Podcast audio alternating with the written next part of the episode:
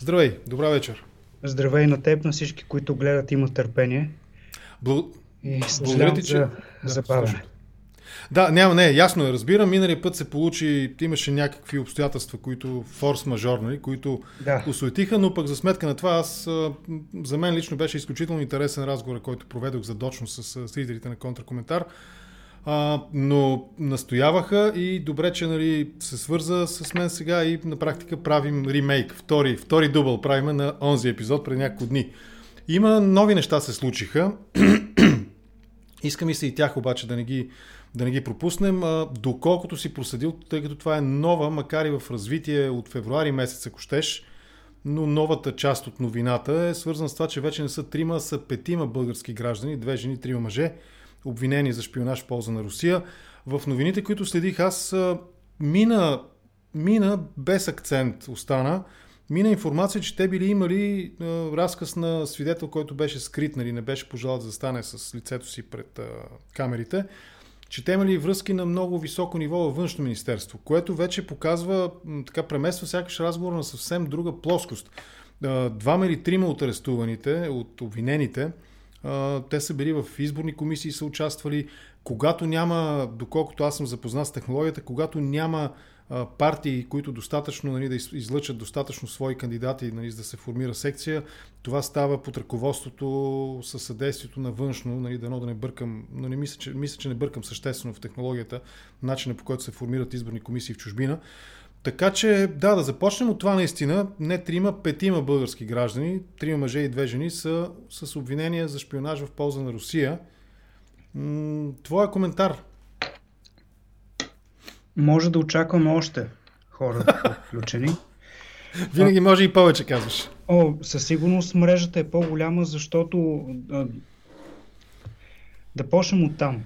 Да. За най-малко един от обвинените има сигурни данни, че е помагал на финансови измами покрай Wirecard, ако се сещаш тези скандали, когато да. а, бяха източени милиарди и всъщност това е една от най-големите измами в а, Западна Европа последните години. А, даже за доста години, ако не се лъжа, една най-голямата такава измама. Всъщност човека, който стои зад а, тази пирамида, бяга в Москва и той бяга с помощта на един от обвинените българи. Германец, когато германците издирват. Той е австрийски бизнесмен, ако не се да. лъжа. А, издирване глобално, приотене в Москва и всъщност да започнем от там. Той бяга с помощта на един от обвинените българи, а същия този българин подпомага този австрийски бизнесмен с оборудване, което в същността си е оборудване за разузнаване, но това оборудване в случая е ползвано за наблюдение върху личните акаунти, банкови акаунти на клиенти и по този начин е спомогнато за осъществяването на тези измами. Така че логистиката е, нали, може да си представим за какво става дума, този човек да избяга съвсем... Ян, Ян Марсалек, аз да. му бърках името непрекъснато Масларек, Марсалек, Ян Марсалек, да. Wildcard аферата, свързана с него. Мисля, че ставаше дума за милиард и половина или нещо от рода. Колосална сума наистина, евро, а, освоени. Освоени изчезнали. И то, а, как пак казвам, предоставено е разузнав... разузнавателно оборудване, с което е извършена тази измама. И това оборудване е предоставено на този бизнесмен от един от българите. Това предполага, че има най-малко поне няколко още замесени по линията, защото това не се, не се прави само от един човек. А... И доколкото разбрах, те влизат в съда на 26 септември. Това беше Сега съвсем скоро, новината да. днес. Те са обвинени от Уестминстънският съд, обвинени всъщност от Кралската прокуратура, но влизат в Уестминстънския съд и там ще бъдат те са обвинени след разследване на столичната лондонската полиция. Така че има много доказателства, които ще бъдат изнесени на 26 септември и се надявам делото да получи видимост и сред българските медии. А какво... Да, сега разбира се, без да сме чели, без да познаваме в детайл Нали, най-малкото заради дистанцията в пространството чисто. А и заради начина по който действат. Нали, това на мен ми направи впечатление. Ние, когато се заговори тук, се заговори като за чисто нов пресен арест преди няколко дни, едва ли не. Нали, това беше преди месец, месец и нещо заговорихме. Нали, август мисля, че беше, не съм да. сигурен. И всъщност последствие вече, когато новината се разви, разбрахме и в България, че те са арестувани в февруари месец. Mm-hmm. Тоест, началото на годината ние научаваме в вече превалилата към, към, към, към края на, нали, на годината научаваме за това, което се случва. А, какво очакваш, да, дали, понеже казваш, очакваме да, да, да бъде проследена, очакваш да бъде проследена и в България новината. Какво според теб може да, ако трябва да малко да хвърляме боб, нали, какво според теб можем да научим от едно такова дело? Това м- м- всички, които следят контркоментар, по принцип, не би трябвало да си изненадани от тази. А, дори и нези, които са от другия лагер, много добре знаете, те го промотират като нещо, с което се гордеят.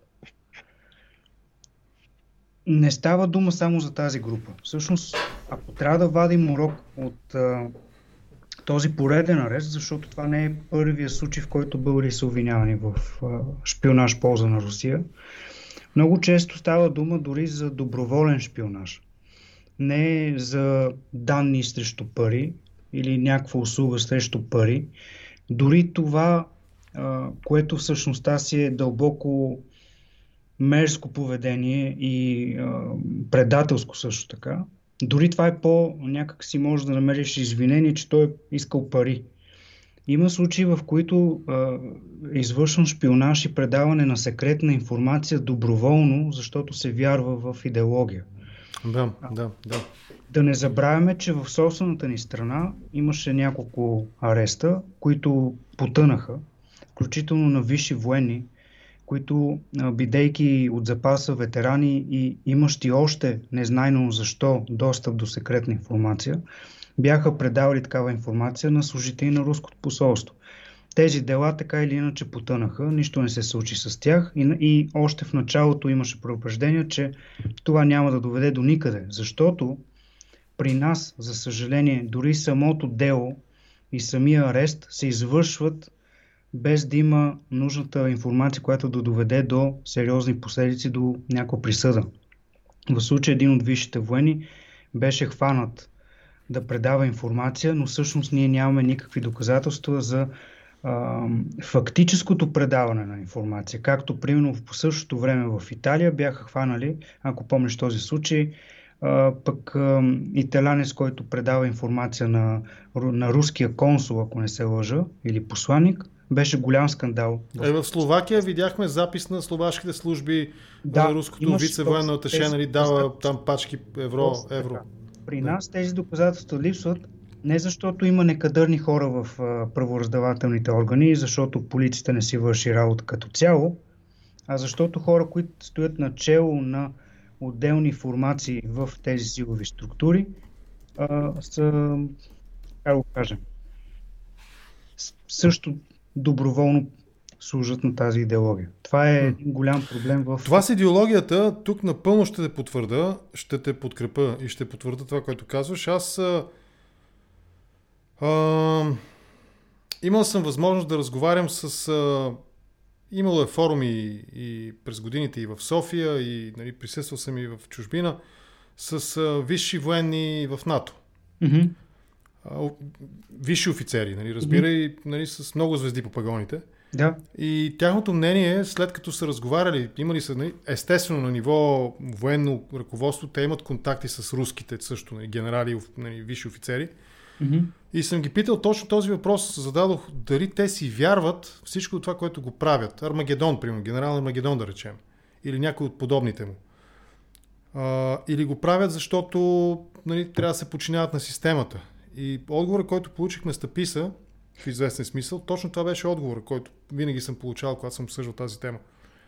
Те си вярват, те го правят с убеждение. Те вярват да, наистина, че избивайки, примерно, украинци, те по някакъв начин, някакъв дълг, чест, призвание, нали, наша дела права е, както е на руски израза, и ние сме правите, победа да бъдат за нами. Нали. Аз... Наша, е, наша е победата. Си... Тоест, те си вярват, те го правят по убеждение. Ето Ще това е. Позволя да. да натрапя малко примери от...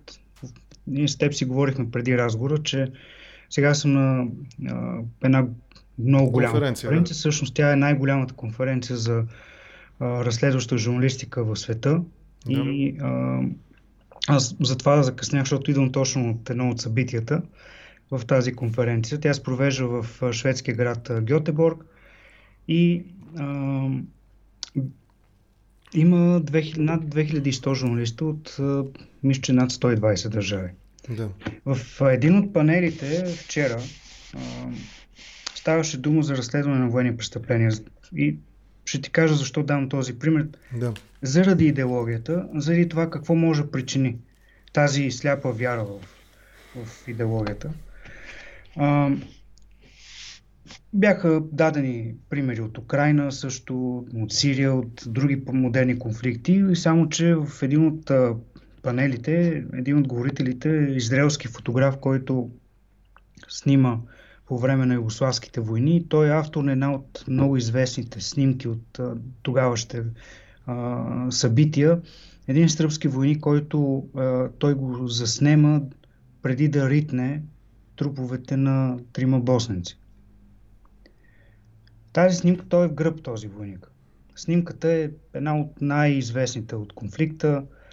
А, и той каза, аз снимах филм с съседи на тези хора. Опитахме се да разберем какво се е случило. Кой е този войник? Да. След това а, започна да говори една журналистка, разследваща журналистка, с която аз съм работил преди известно време, София Джонс. Тя в момента в Human Rights Watch. А, помагах и за едно разследване, което беше публикувано миналата година в списание Rolling Stones. И това разследване е посветено на един военно-престъпник, който в момента е диджей в Белград. А, прегледахме 2000 страници от трибунала в Югославия. Страници, които не са публикувани официално. Да. А, на признания какво се е случило, през какви села са минали, колко хора са убили, защо са го правили. Трябва да ти кажа, че ужасяващо а, да четеш признание на хора, които всъщност не се чувстват виновни. Нещо повече, това разследване показа, че този, който рита труповете, всъщност е диджея в Белград. А, този човек получава защита напълно от Сърбия. Неговите колеги приятели също са все още на свобода, без никакви обрезения, с семейства, имат нормален живот. Нито един от тях в интервютата не казва, че съжалява за направеното. Те са от единицата на Аркан и всъщност дори един от тях все още гледа тигър в двора си. Да, тигрите на Да. Казвам това, защото това е един от многото примери, за съжаление, до какво може да доведе тази сляпа вяра в доктрина, без да задаваш въпроси. Нито един от тези хора не съжалява. Сега имаше атака срещу банковата система на България от руски хакери. За съжаление, нашите власти и политици реагираха дни по-късно. Тази атака удари няколко основни банки в България, извършена от групата No Name, която е свързана с известния руски хакерски колектив Killnet, които не за първи път атакуват България. Тази атака беше извършена в контекста на решението на България да вдигне а, забраната за внос на украинско зърно.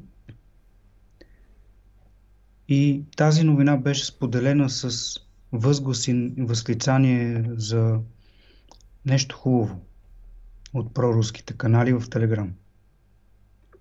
То нещо добро. Добре. Атакуват държавата ти. И ти защитаваш страната, която е ударила твоята страна. Да, да, тези проруските канали, аз хвърлям по едно око, там е... Там е... Но разбираш, че тези хора, които са в съдени в момента в Великобритания, най-вероятно не са посещавали канали в Телеграм, които са... не са следили ДР милитари в, в, в Телеграм. Да, това е част от същия същата група от хора, които все пак... Ако, ако се върнем на тази новина, за да я затворим и да продължим нататък, а... наистина един от обкръжението, аз го видях с очите си днес и така нали, го задачиме това, което каза. а, един от обкръжението на задържаните казва, че, а, че те имат подкрепа на най-високо ниво във външно министерство. Какво, от една страна, какво според теб се очаква да. Нали, ти какво очакваш да се случи, в, нали, как да реагира външно министерство на подобно твърдение? Логиката never complain, never explain, нали, може би не е съвсем приложима в конкретния случай. И какво говори това наистина за, за, за нас, ако това не са просто приказки, он е се е похвалил на някой там на комшията си и комшията казва, о, той да знаеш какви връзки има, на колко високо, нали? Все пак това е информация, която излезе в национален ефир, в една от българските телевизии.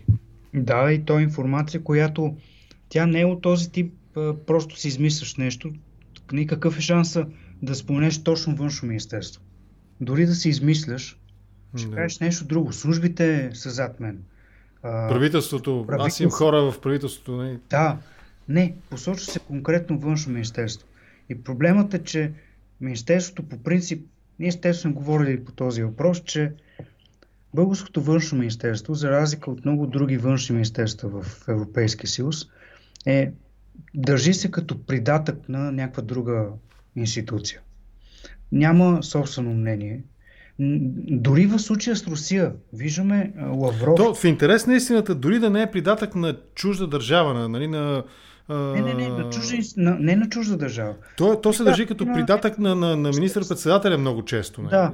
Много често министър на външните работи не е автономен в своите действия. Естествено, че той е подчинен на премиера, но той има някаква оперативна функционална свобода, реагира автономно в рамките нали, на някаква общоприята политика и така нататък. Тук не. Тук не. не и, и освен това, дори в Русия не е така. Защото Лавров... Лавров там е доста самостоятелен играч, да. И, а, например, дори по темата за Вагнер, още когато Вагнер бяха считани да, за златните да, момчета да. и нямаше проблеми, дори тогава, а, даже помня преди две години, Лавров той беше един от хората, които искаха формации като Вагнер да бъдат изкарани наяве и да бъдат регистрирани в Русия. Той изрази това мнение, въпреки че основно в Кремъл, дори включително Путин, е против тази идея. Външно министерство на Русия провежда отделни политики принос прямо Сирия, спрямо Венесуела, спрямо дори Куба. С Куба в момента, между другото, са лоши отношенията с Русия и Куба. Но Лавров има своята свобода. Докато нашия външен министр, не знам колко хора могат да, да кажат кой е бил последния външен министр, който той който те помнят като лице и като позиция. А това е много важен пост в една държава. Да, той се координира с премиера, с Министерски съвет, разбира се. Но външно министерство по принцип е изключително важен пост за, не само за имиджа на една страна, но за формирането на политики и в разузнавателния смисъл. Което при нас липсва. Нашето външно министерство не разполага с достатъчно финанси да спонсорира операции навън, поради което много служителите също са и доста, меко казано, невъодушевени за да работят там. От друга страна обаче сегашния външен министр, тя би трябвало, най-малкото заради поста, който е заемала, еврокомисар, тя би трябвало да знае какво означава да действаш автономно в рамките на някаква обща политика, примерно на Европейската комисия, нали? но ти като еврокомисар имаш оперативната свобода и говориш, казваш, прокарваш политики, защитаваш политики, нали?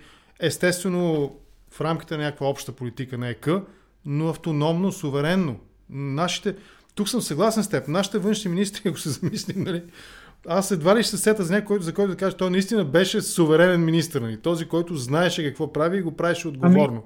Ами, Митов имаше една-две реакции такива последният... положителни. Николай Младенов имаше една-две положителни реакции. Но... Младенов и, и Митов. Митов беше силен външен министр. А, независимо от това, че е от ГЕРБ и ГЕРБ има много а, да. насъбрано срещу себе си. Да напълно основателно, но а, Даниел Митов а, беше много добър външен министр.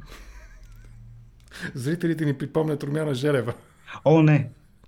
дай да, за... Чакай дай да, да продължим. Е за трамо да не да продължим нататък, да, да продължим нататък. За службите не знам дали следиш а, вътрешния нашия голямата политическа драма, оставката на Атанас Атанасов.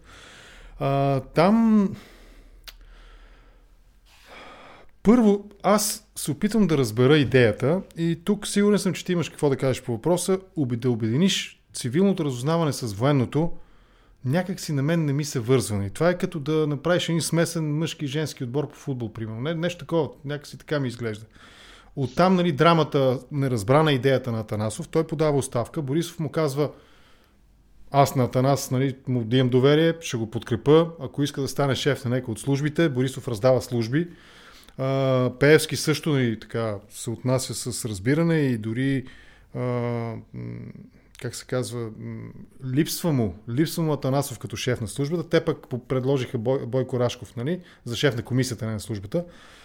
Тази сага, нашата вътрешна, свързана с службите, следиш ли я и можеш ли да я коментираш сега? Следа я първо, защото все пак всеки, който се занимава с отбрана и сигурност, трябва да знае какво става в собствената му държава. Второ, този скандал, който ще продължавате първа, а, няма как да не го сложим в контекста на по-големите събития около нас. Случва се в най-неподходящия момент. И трето, а, все пак говорим за натовска страна, което означава, че когато имаш такива трусове в а, силовите структури, в службите, това няма как да не се отразява, да не се наблюдава отвън, защото все пак България, бидейки част от НАТО, тя е държава членка във всеки смисъл и нашите а, структури са все пак свързани, има обмен на данни с други служби и ние си подпомагаме с други страни. В случая нашите служби в момента а, са поставени малко в ступор, защото а, това са структури, които са много по-недемократични в същността си, макар те да имат в демократичните режими съвсем други а, правила на играта, да. тези, които са в авторитарни държави. Все пак тези структури са подчинени на иерархия.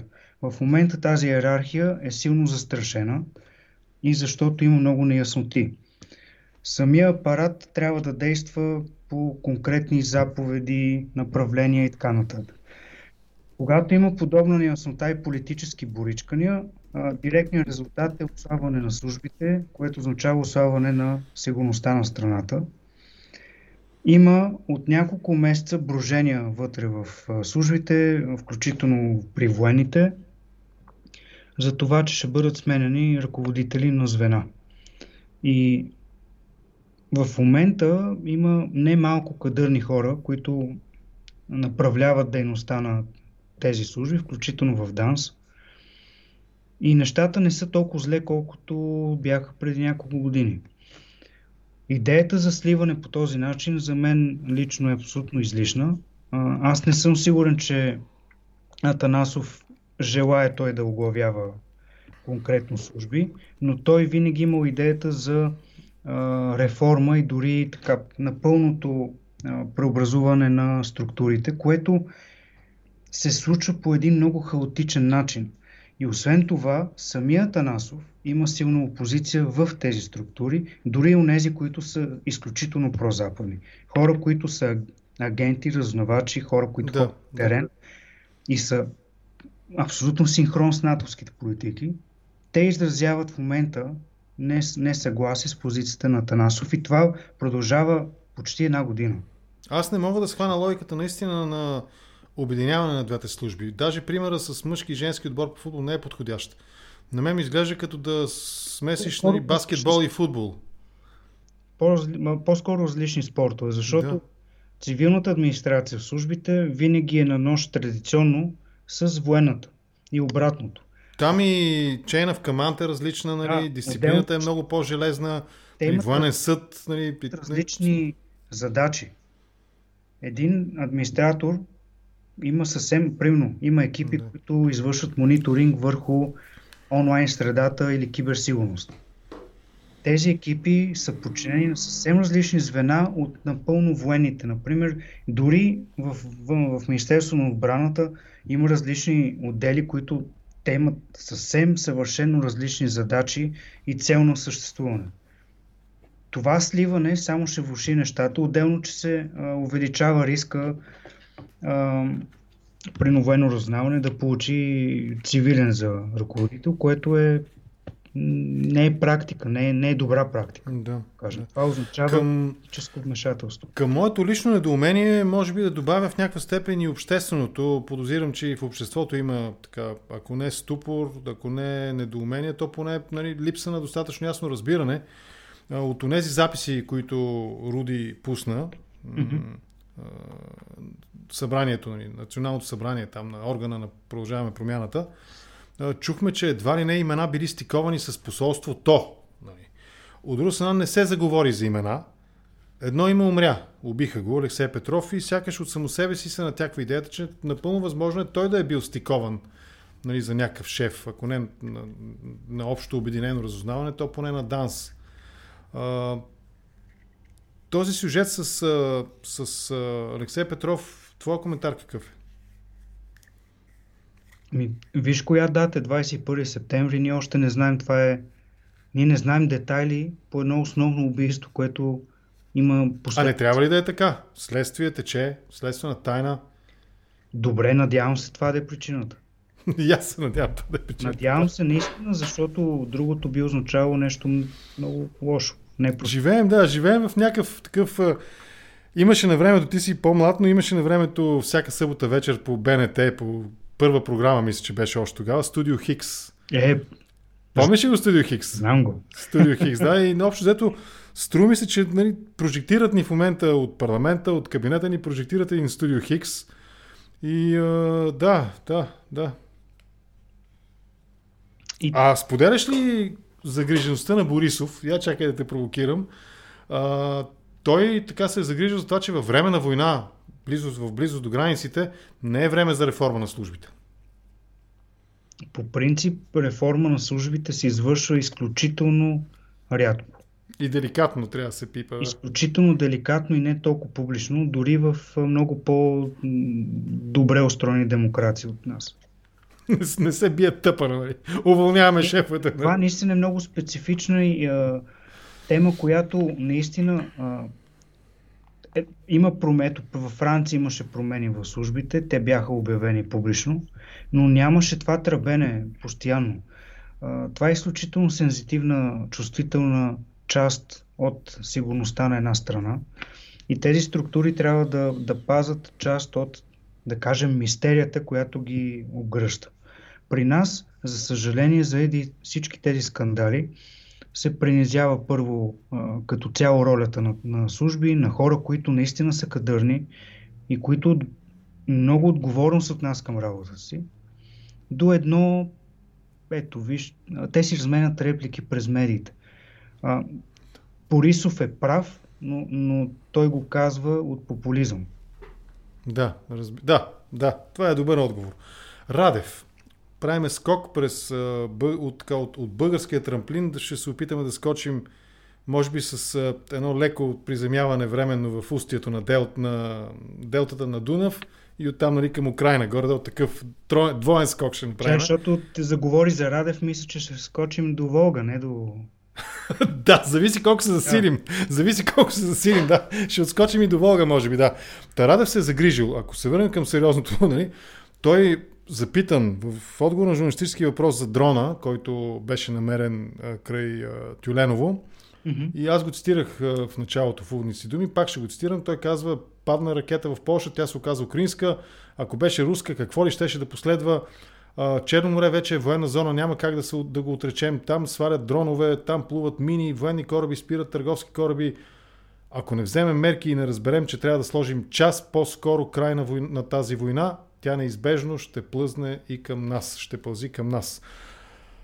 Дрона, който беше намерен, той не е паднал, сигурен съм. Той по-скоро са му свършили батериите, не знам, да. даже не знам каква е версията и е доплувал на собствен ход, нали, доплувал до Тюленово. По някакъв начин мистично е преодолял а, теченията в устието на Дунава и стигнал е до най- един от най-северните, най-северните ни точки в, по нашото Черноморие, нали, горе, чак най-горе. Mm-hmm. Твоя, да, твоят коментар за дрона. А, много интересни дискусии се водят а, в Телеграм.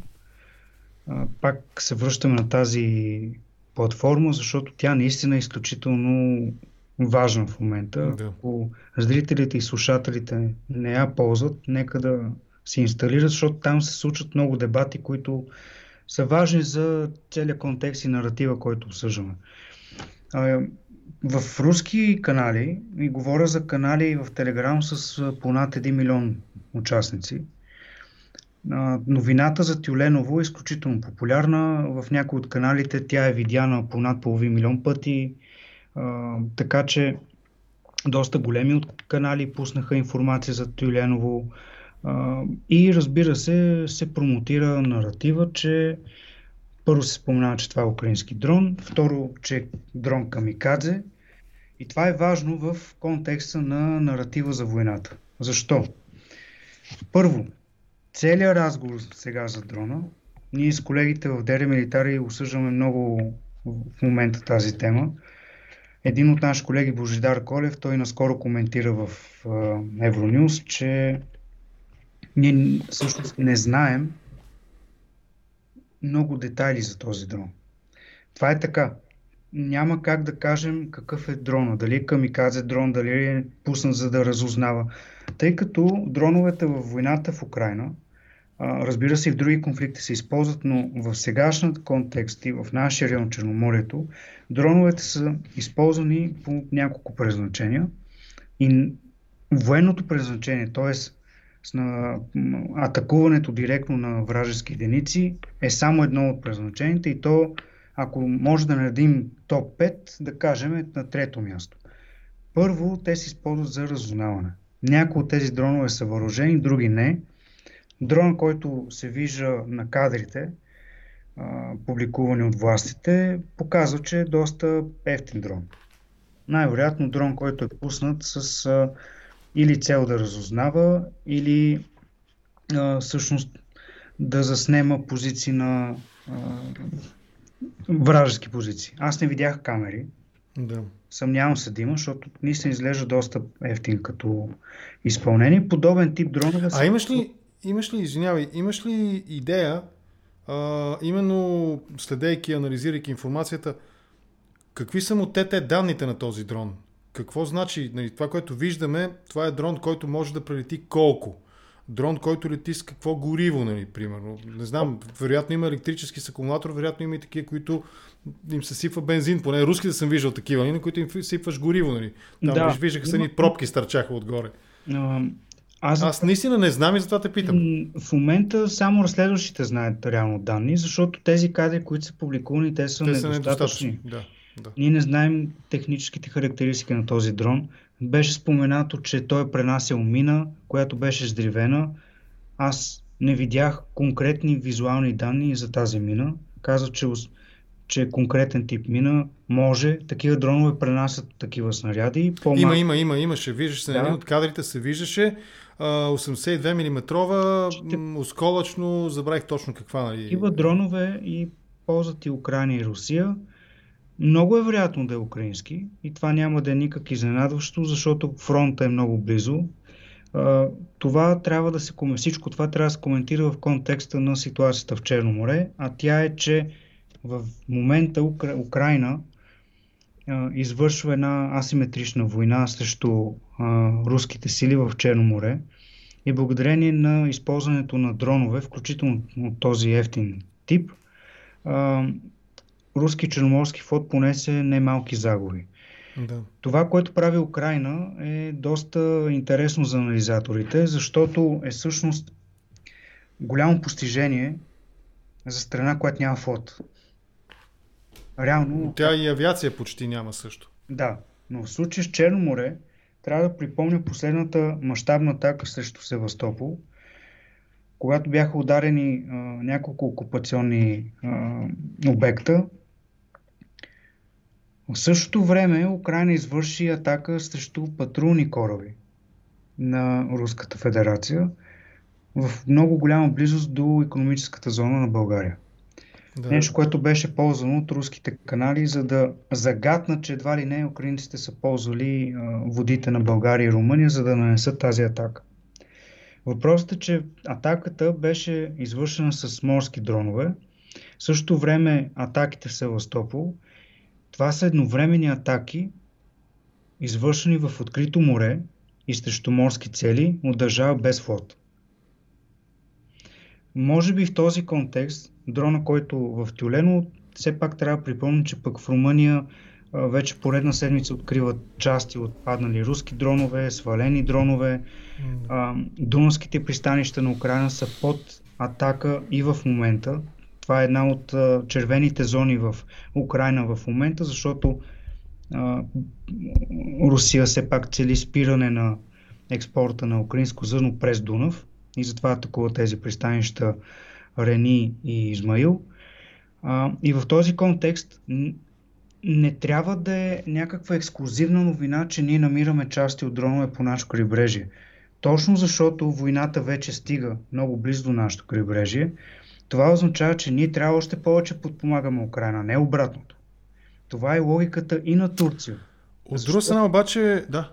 Защо дава и подкрепя украинските сили Турция, която аз споменавам Турция, защото споделяме а, водите в Черно море. Логиката на Турция колкото по-далече фронтовата линия от Южна Украина, толкова по-добре е за сигурността на Турция. Логиката на България е, би трябвало да е същата. Румъния за това подкрепя, те даже, виж каква е разликата.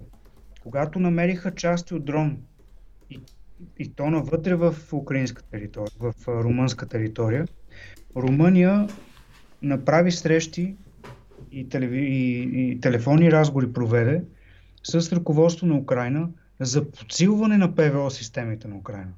И разликата в поведението е много очеизвадна.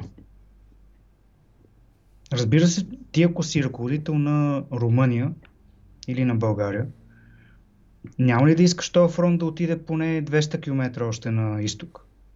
Това е най-логичното нещо, което трябва да направиш. Да.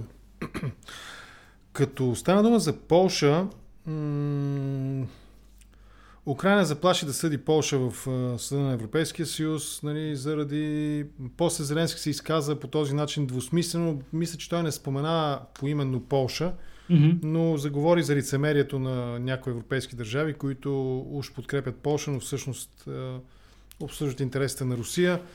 Полша каза, спираме да ви въоръжаваме, ще се погрижим за собствената си армия. Това само предизборно ли е според теб или е нещо повече в това? После пък се чуха двамата министри на земеделието, украинския и полския, и се разбраха нещо, поне това е от днес новината, но твой коментар, доколко, доколко са сериозни тези полски заплахи, че спират да въоръжават Украина, да помагат с оръжие на Украина, доколко аз съм забравил, виждал съм такива статистики, но доколко Полша значително участва в конкретно военната помощ с оръжие и военна техника за, за Украина? О, Полша е един от основните източници на оръжие за Украина. Дарители, подпомагащи разузнаването на Украина и така нататък. Но Полша също така е от страните, които имат много сложни отношения с Украина исторически. В контекста на, на, на втората инвазия от февруари 2022 Полша, разбира се, има своите интереси. Интересите на Полша са да подпомага Украина, за да не се стражава с Русия. Това е логиката.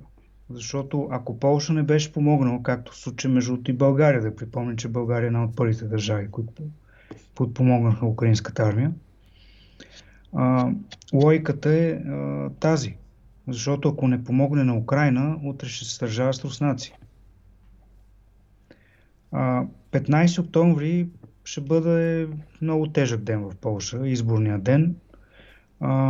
управляваща партия на Моравецки има нужда от селския вод, което означава да говори за зърно. Зърното, да, зърното. А, от друга страна, за Полша това зърно реално не е проблем. Том, тази тема е раздухвана, между другото, и в Полша от проруски гласове. Да. Те съществуват дори в Польша. А, така че в, в случая лидера на Полша прави, според мен, грешка да се продаде на, на тези националистически патриотарски възгласи, които реално, пак казвам, а, това не е мое мнение, това е мнение на експерти, които занимават с а, земеделие, Региона, да. с с земеделие, да. като цяло. Защото тази тема за зърното, тя разбира се, че е много важна. Тя те първо ще става важна, защото ще има дефицити заради блокарата в Черно море на Русия. Но в Дефицити, дефицити къде? В България не съм Ама, сигурен. Може да че- мислим само за нашия район, защото рано или късно ние Да. Отвън, глобално. както е на английски, какво беше? What goes around, comes around. Нали? Ами, Какво се случва наоколо, идва и при теб. Нали? Да, в момента има няколко региона по света, които са в момента са свидетели на конфликти и тези райони има значение за паневропейската политика, от която е част и България, иска или не. Да, И в този смисъл Полша, а, това го използва според мен Моравецки чисто като предизборно, защото като предизборен инструмент а, Полша няма стратегическо, а, няма, няма, как го кажа, логиката не подсказва да спира да подпомага Украина. Освен това, Полша трябва да закупува, те първа има сделки за западно оръжие. Това може лесно да се обърне срещу Варшава, ако реши да спира оръжията за Украина. Да. А, така че това е много деликатно положение за Полша, но не смятам, че ще спрат оръжията. Може би ще се случва много по-невидимо, така, не е толкова публично. А, от друга страна е важно да следим и Словакия. А, там също идват избори, които са изключително Словакия защо? С какво? Тя не е блеснала сякаш с някаква супер тежка военна Няма. помощ. На, първо Словакия дава едни от най-добрите уръдия на Украина. Ага. А, този тип оръдия, гаубици, са изключително полезни за украинската армия. Словакия даде и самолети. А там има ли настроения такива? Спираме да помагаме, защото... Ами, Да, един от основните кандидати, Роберт Фицо, най-вероятно, той всъщност директно каза, че ще спира помощта за Украина. Сегашният министр на отбраната на, на Словакия е изключително той, той има имиджа както Петър Павел на, на Да. Чехия. Чешкия, да. Пак така доста видим профил, много пронатовски, много директно говорещ за войната.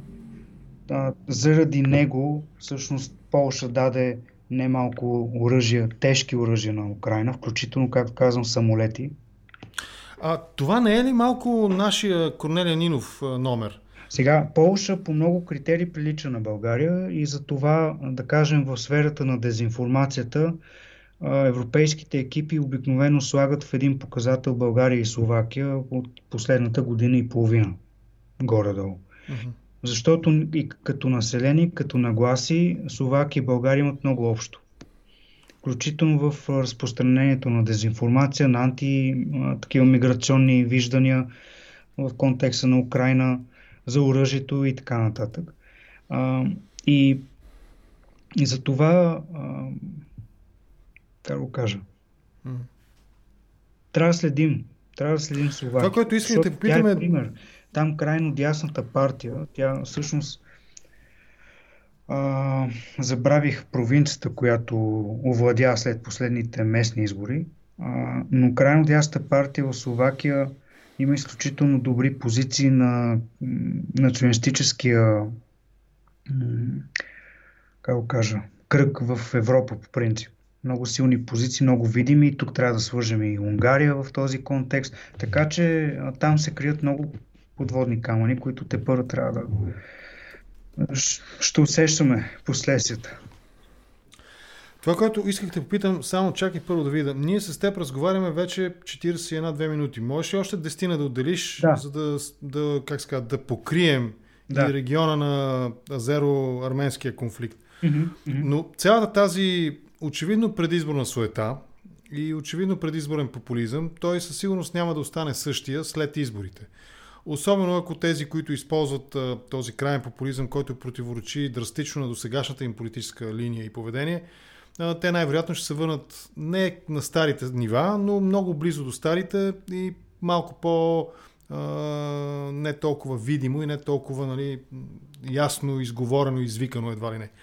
Но това не е ли същия точно, това искате да питам, не е ли същия този стил нали, номера политически, които Корнелия Нинова видяхме да прави нито куршум за, Ита, за Украина, но в същото време всички сделки тристранни, нали, през фиктивен трети получател от там нали, към Украина, всички тези схеми, нали, тя ги е подписвала като, именно като шеф на тази комисия междуведомствена, която разрешава сделките. И сега, имаме заявление на високо ниво в Европейския съюз. Европейската комисия, нали.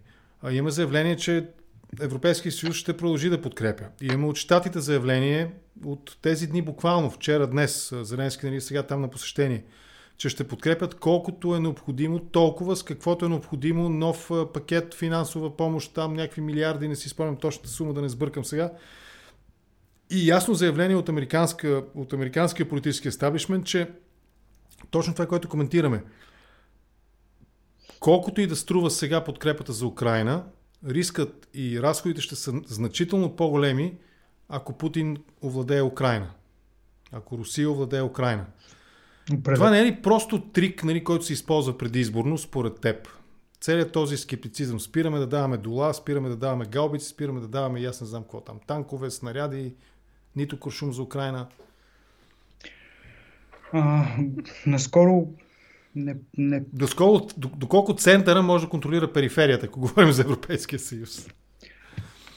Ами, ако не говорим за твърдото ядро, което вярва на идеологии, доктрини, което се вижда в една или друга страна на барикарата. по-голямата част от елитите в Европа се движат според паричния поток. Това го видяхме и в Украина, видяхме го в Унгария. Тоест, ако се, урегулира, ако се урегулира казуса финансово, Ние го видяхме дори при човек като Орбан, който знаеш какви позиции има спрямо Европейския съюз. Изведнъж а, а ние назначаваме проверки на Еди Квоси, ама ние тук комисия ще правим. А, да, хора като Орбан, аз съмнявам, че вече имат каквито и да е принципи, с които да защитават. Може би някога, когато е бил студент, излизал по площадите, но има една част населението, която между другото и в България е... Тя е много специфична част. Това са хора, които а, някога са излизали срещу авторитарното правителство. Дали ще бъде на БКП, дали ще бъде на Полската комунистическа партия, дали ще бъде на унгарската. Тези хора са излизали с чистото чувство, че застава срещу този режим. Да. Много голяма част от тези хора са го правили от националистически възгледи, от десни възгледи и не съгласи с комунизма като цяло. Сега тези хора се чувстват предадени. И предадени, защото те не вярват в либералните а, принципи по принцип. Те имат съвсем различна идеология от, от либерализма и затова са излизали по пощарите. Тези хора, които в момента са на между 50 и 60, те са изключително важни гласоподаватели за редица европейски партии. Те са хора, които все още имат финансови възможности, които се притесняват за бъдещето си, хора, които а, са израснали в една изключително токсична и подвластна конспирации а, среда на свят, който е абсолютно разделен на две – и той в главите им продължава да е разделен на две. Нищо, че имаме БРИКС, че имаме нови центрове на власт по света. Този свят още на две. Казвам всичко това надълго, защото всъщност много от правителства в Европа те знаят, че една трета от населението на Европейския съюз гласува консервативно. Този процент може би се увеличава с умората от войната в Украина. Тази умора може да се стопира чисто психологически, само ако украинската армия напредва. Тя не напредва да, толкова бързо. За да видят резултат. Всеки да. иска да види резултат от това, което Баче, прави. Да. Това е затворения цикъл, защото украинската армия, както и ти каза, все още няма а, а, Видим, достатъчно да. ВВС, т.е. военно-въздушни сили. Няма достатъчно дори човешка сила, за да извърши тази контрофазива, тя да се превърне в офанзива. А само около Роботине и около да. Бахмут, там възвишенията не са достатъчно видими. Да. да и така е. все пак да не забравяме, че една голяма част на населението на Европейския съюз живее а, дори с това, че твърди, че има проблеми, много по-добре от а, останалата част от света. Също да, този 1%, да. който България е част от този 1%, доста добре живее за сметка на други райони, включително Украина. Добре. Означава, че ако войната седи някъде там отвъд границата, за нас няма проблем. Говоря, това е общото мислене. Много неща имаме какво да коментираме. само да, да, да довърша, но това е най-голямата грешка, която може да допуснем като граждани на Европейския съюз. Защото войната, ако се задълбочи още и руската армия успее по някакъв начин тя да обърне пък в офанзива отново, и да, но дори да продължава войната като един замразен конфликт, това директно удря а, сигурността глобален мащаб, защото в момента това е нещо, което а, и тук на конференцията чувам и в а, натовски кръгове, когато се говори за войната в Украина, вече войната в Украина а, се поставя в много по-широк мащаб. Тоест, военните действия се водят в Донбас и Запорижия, само че фронта стига до, долу до Субсахарска Африка. И, и, и вече НАТО... А ние се чудим, е... що в устието на Дунав да, падат дронове, нали? Да, и стратезите в НАТО всъщност, включително и наши, и пак казвам, много добри военни, които се занимават с това, включително министър Тагарев, много добре осъзнават, че целият този широк кръг около границите на Европейския съюз първо вече много се увеличил. Една голяма част от световната карта трябва да бъде наблюдавана, за да се знае какво се случва и за как ще се отрази на Европейски съюз. И Русия, за съжаление, на Европа и на САЩ, в момента се справя по-добре в това да атакува по различни фронтове. Имам предвид дори не буквално фронт като в Украина, а фронт на наративите и на провокирането на политически процеси, както видяхме в страни като Нигер, Мали и Буркина Фасо. Да, това е също важно и, и то е в пряка връзка с последната част от нашия разговор. А, между аз в самото начало на разговора, като обсъждахме дали бихме открили някой външен министр, показателно е, че не се сещаме за Надежда Михайлова, според мен. Това показва, че просто един вид, макар и нали, с всичките си косури, един начин на правене на политика, вътрешна и външна, безвъзвратно си отишъл с едни кабинети от това време. За съжаление. Струва ми се. Връщам се към въпроса. Сахел, този регион, нали, mm-hmm. там където един сте друг, колко, 8-10 преврата за последните две години, метрополията, ако концептуално, ако се опитаме да разсъждаваме, в момента е ангажирана, не е слаба, но ангажирана с една война, на своята западна граница, да го кажем така. И през това време, нали, царя като гледа в другата посока, там в подопечните му територии се случи това, което се случи в Нагорни Карабах. Това е много сложен историко, етни, етническо и нали, всякак социален въпрос нали, с Нагорни Карабах тъй като там през годините е имало периоди, в които 80% е било арменското население в, нали, в Нагорни Карабах.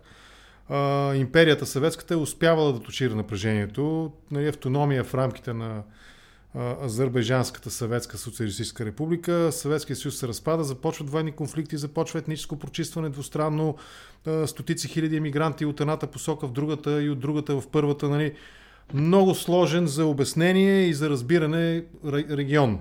Но това, което се случи в момента, струва ми се, именно защото империята, метрополията е отслабнала нали, има, или, или концентрирано е вниманието другаде, това даде възможност на азерите да се почувстват силни и заради своето партньорство, струва ми се, с Ердоган, приятелско, ясно, очевидно, и на практика направиха това, което направиха. Съгласен и с този много упростен, но умишлено с цел за по-ясно разбиране какво се случва, разказ на събитието напоследък там.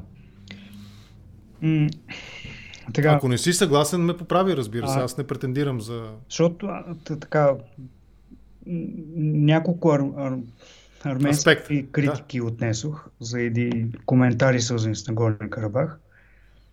А, защото това е много емоционален въпрос за и азери. Аз съм го коментирал. От гледна точка на международното право, сякаш правото е на страната на Азербайджан. Да. Ние имаме своя сантимент, нали, български, и, към начин... Армения, към арменския народ. Заради нали, религията. Да, да. Няма, да, но... няма друга причина. Целият разговор в момента се води и от двете страни, най-вече на религиозна основа. Виж сега, Армения и Азербайджан, а, ироничното е, че споделят много общи исторически грешки. В Армения дълго време на власт са карабахски кланове, между другото, фамилии да, с много... карабахския клан, да, така да, е. Който всъщност спира своето управление с идването на Пашинян. Пашинян е дълбоко не харесан в Кремъл. Той Защото има... дойде с, с улични протести на власт. Улични протести, Нещо, което той... истински го така се страхува Путин от това. Не само той а, има категорична позиция относно Русия и относно базата в Гюмри, която е основната руска база. Оттам немалко войници бяха върнати заради фронта в Украина. Да. А, друго нещо е, че в Азербайджан пък дълго време влияние имат едни ултрарелигиозни шиитски фамилии, които определят политиката на Азербайджан дълго време, включително относно прочиствания.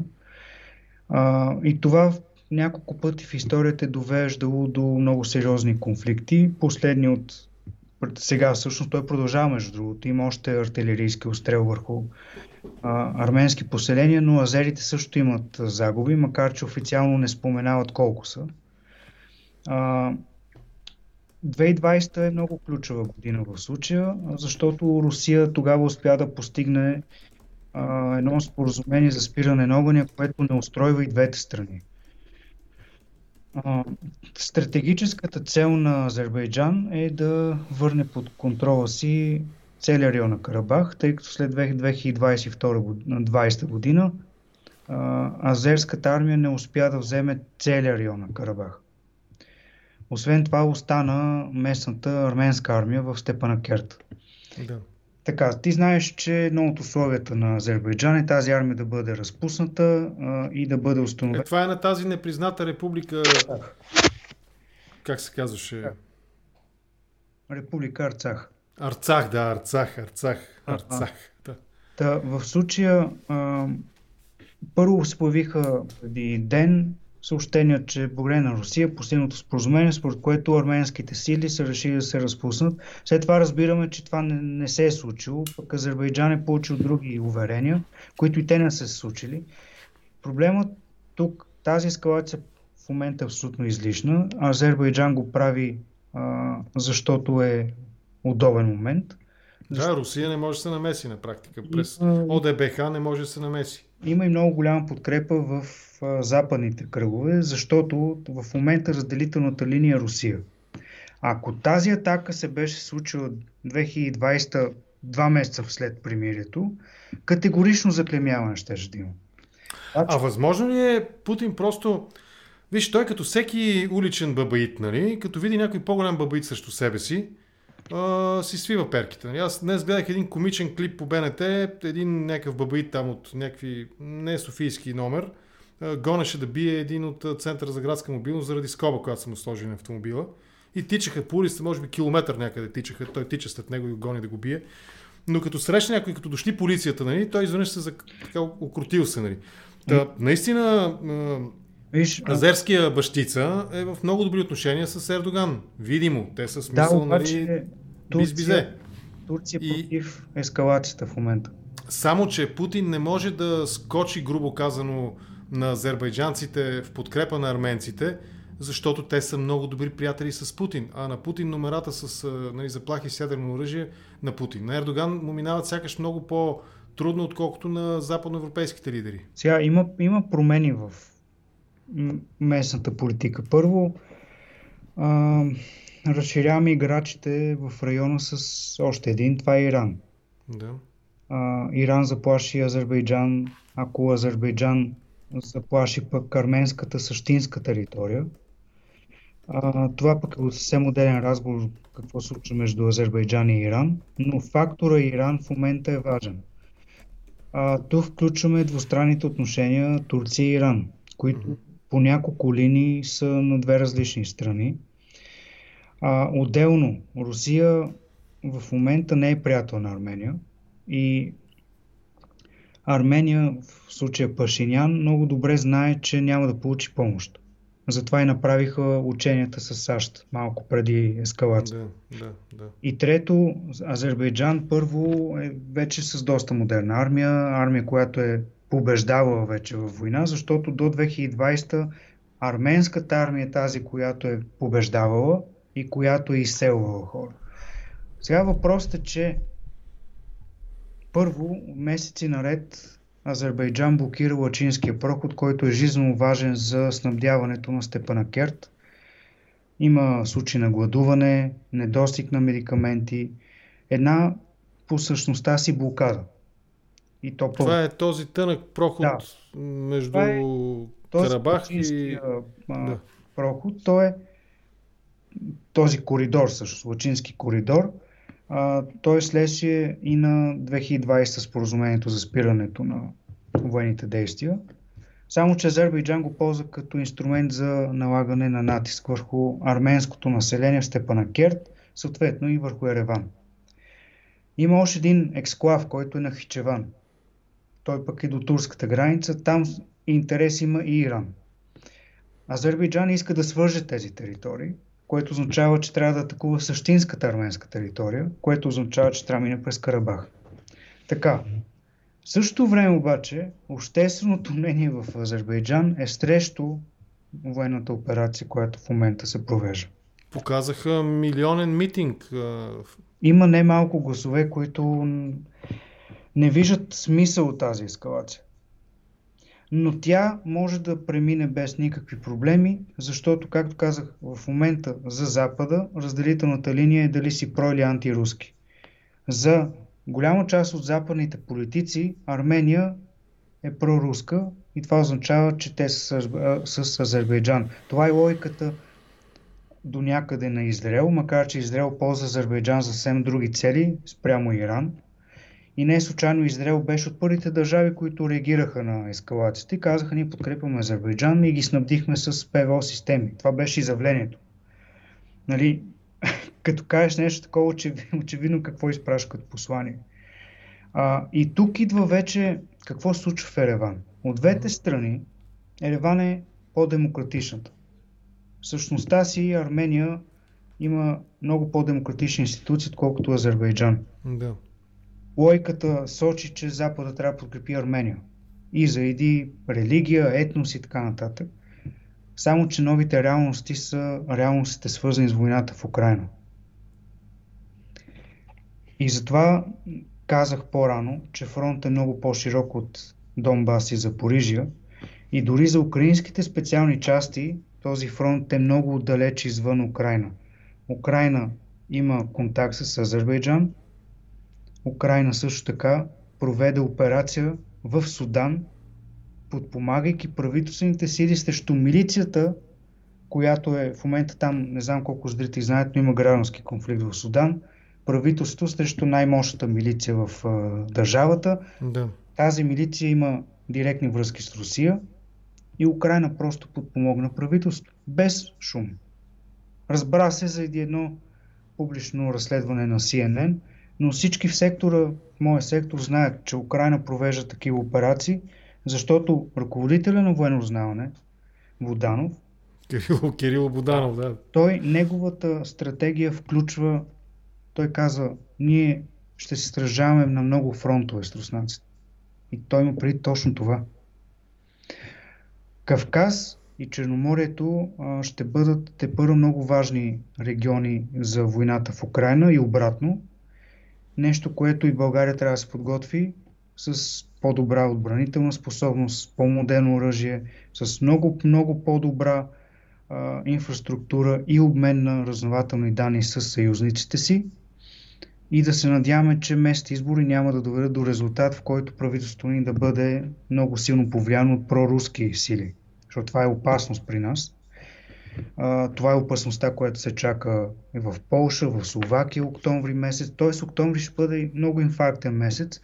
И в този контекст аз не бих се очудил, ако има още една ескалация в Кавказ, защото вниманието е другаде и защото Азербайджан е по-силната страна в момента.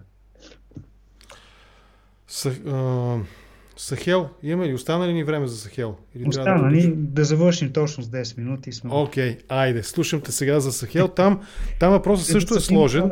Аудиторията се пак. Не, не, аудиторията ни следи и расте, но аз знам, че ти си ангажиран и нали, поговорката ни беше да се вместим в някакви да, около 45 минути. Следващи разговори. Тоест от тук нататък ти си господаря на разговора, нали? И ти, така, ти го водиш, аз само ще се опитам максимално кратко да задавам въпросите. Там въпросът нали, с тази, този регион на Африка е интересен заради зачастилите напоследък преврати, заради присъствието на Вагнер, заради убийството, твърдяното убийство, нямаме основания, струва ми се, съмняваме на лидера на Вагнер Пригожин и заради въпроса кой ще владее Вагнер и какво ще се случи с Вагнер след това, а и руския интерес по принцип от дестабилизация на страните от, от Африка, на африканските държави. Слушам те. Ами, аз нямам а... как да кажа, шеговито ще ми липса Пригожин, защото сега все пак живях с неговите мисии да ги изследваме с колеги от 2016 Айде аз така да го кажа, много сметки ти е платил Пригожин, нали? а, сега, Пригожин нямаме причини да, да смятаме, че не е умрял, но, но тук сега има различни теории защо е убит. А, в руските канали има различни теории. Убийството му, разбира се, призика много мистерия, спекулации. Немалко войници смятаха Пригожин за идол. Не случайно властите, сигурно знаеш, че погребението беше имитирано, т.е. има да, да. пет едновремени погребения. Направиха всичко възможно да не да. се героизира посмъртно, да. Това беше голяма грешка на Путин защото така подсили мистерията. А, Пригожин беше убит заради това, че не даде бизнеса си, а не защото не се е съгласил на заповед на Путин. А, след като се разбраха там в началото на юли, а, непосредствено след така наречения бунт, Пригожин имаше абсолютно пълната подкрепа на Кремъл. Но тя беше спряна в момента, в който Пригожин реши, че няма да дели империята си с Путин. Империята му включва немалко компании и достъп до ценни метали, ресурси, енергийни ресурси в Африка и в Близки изток.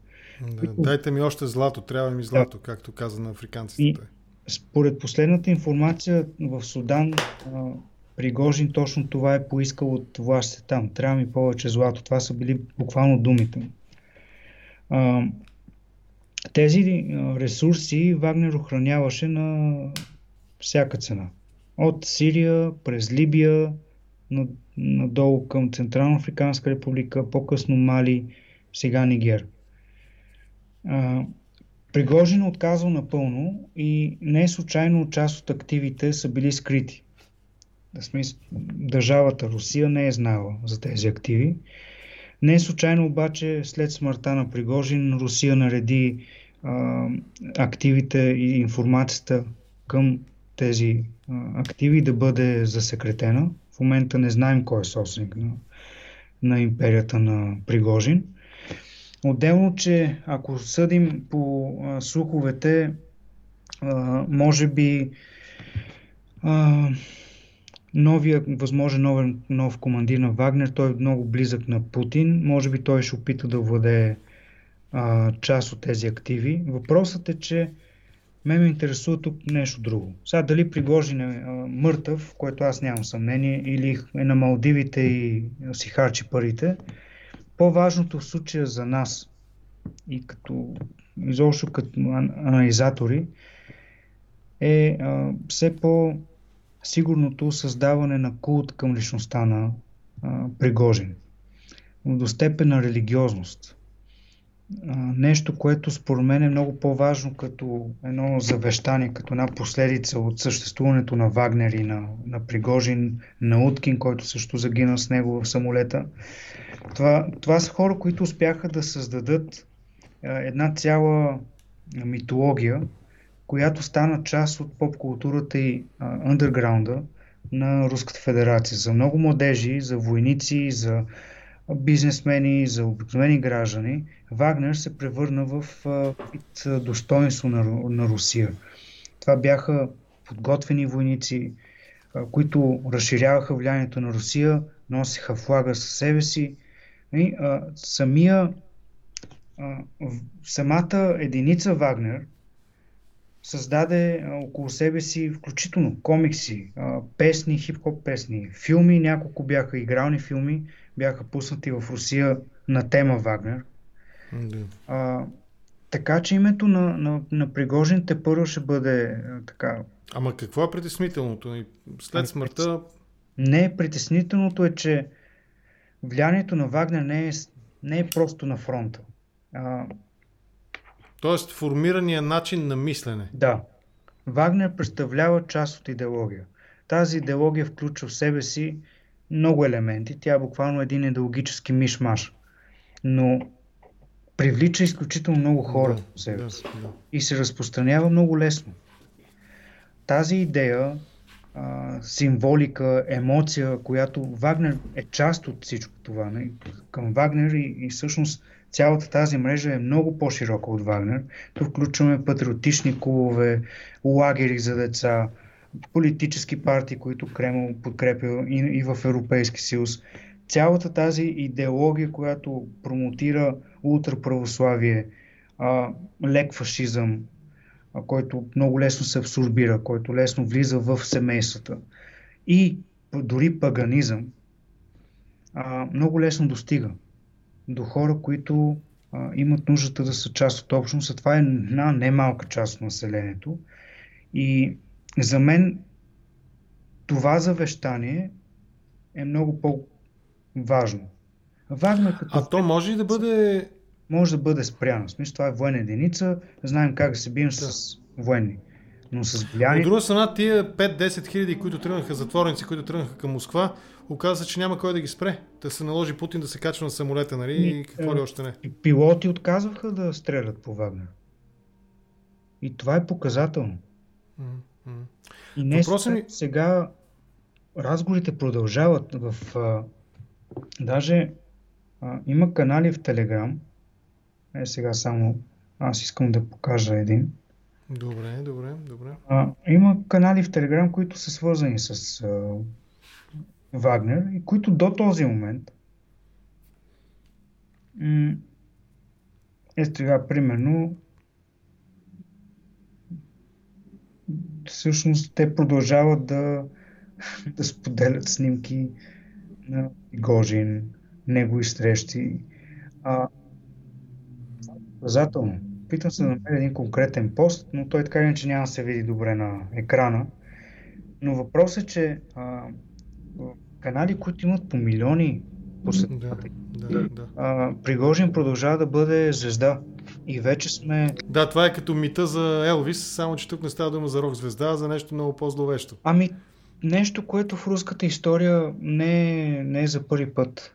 Не е, за... е, това иска да те попитам. Дали е възможно да бъде употребен този мит, тази ми, ми, митологична идеология, или там не знам как да го нарека.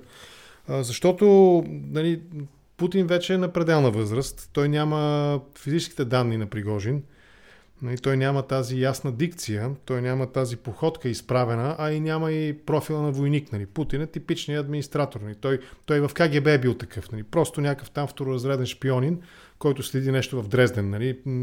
Гледа кой пие кафе с посланиците, примерно. А, има ли кой? Генерал Армагедон?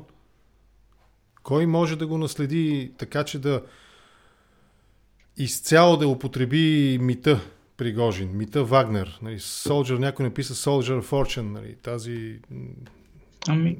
идеология. Сега всички тези новини са добра и лоша новина за Путин, защото Путин вече от, е считан от обикновения руснак за мрачния владетел, който е убил народния герой. Ага. Путин беше беше считан за мнозина за герой. Нищо, че убиваше с чукове хора и така нататък.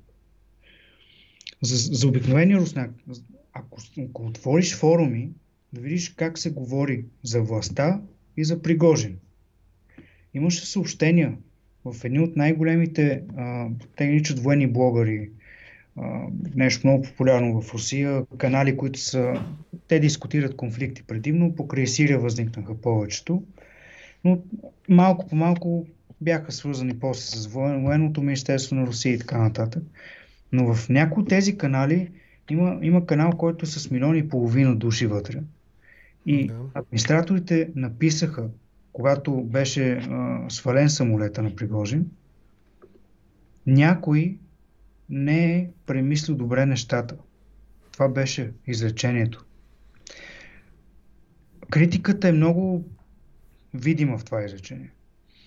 А, това е лоша новина за Путин, че също с обикновените хора виждат него вече съвсем различно нещо. Добрите новини са, че всъщност не малка част от обкръжението на Путин просто не желая да има трусове. Затова неговото управление може да продължи буквално докато той умре. Да, това е, на, на това е една друга отделна промяна в момента. И тя, ако дойде, между другото, не е. Аз съм по-скоро. Ам, по-скоро смятам, че ако някой се опита да свали Путин, то той ще дойде от средите на ултранационалистите, които критикуват Путин за войната в Украина, че не върви както трябва. Той mm-hmm. в момента има много. А не от а, либералните пацифисти, примерно. Не. Той има голям проблем с две групи. Това са ултранационалистите и комунистическата партия. Защото те смятат, че война трябва да бъде още по. Комунистите Крута. не харесват Путин, защото в него лице виждат царя, а не Сталин. А пък ултранационалистите не виждат достатъчно Сталин да, в него лице. Не, да. обратно. Ултранационалистите са последователи на идеята на, на Путин. Путин не цели СССР, той цели царска Русия. Да, да. Ултранационалистическите движения в Русия са основани предимно на монархистската на монархизма и на времето преди Ленин. Това е, мисля, че добър момент за край на нашия разговор. А, националистическите движения в Русия, сега се сещам, че аз не съм разглеждал този, този, тази тема, не съм я разглеждал сериозно в контракоментар, дори да съм правил някакви самостоятелни а, коментари с опит за анализ, нали, то е било наистина самостоятелна акция, солова акция някаква. Така че може би следващия път, когато се разберем с теб, можем да отделим, малко повече време за това. Кой, кой има проблеми с Путин? Комунистите, защото не е достатъчно Сталин или ултранационалистите, защото не е достатъчно е, цар, батюшка, цар всея Руси. Нали? Кой е от двете? Путин царя или Путин Сталин? Нали? Кой, кой, ще, кой ще го свали, евентуално? Нали? Сталинистите или монархистите? Това е интересна тема. Нека да приключим тук, за да ти остане време и на теб наистина. Благодаря ти, Благодаря ти за това включване от Гьотеборг. Тези, които искат да разберат повече от това, което вие правите, събирате като информация, анализирате информацията и коментирате събитията, може да го направи или на сайта DRM Militari, или в канала в Телеграм. Нали така? Това са двата основни аутлета. Най-вече в Телеграм канала, да.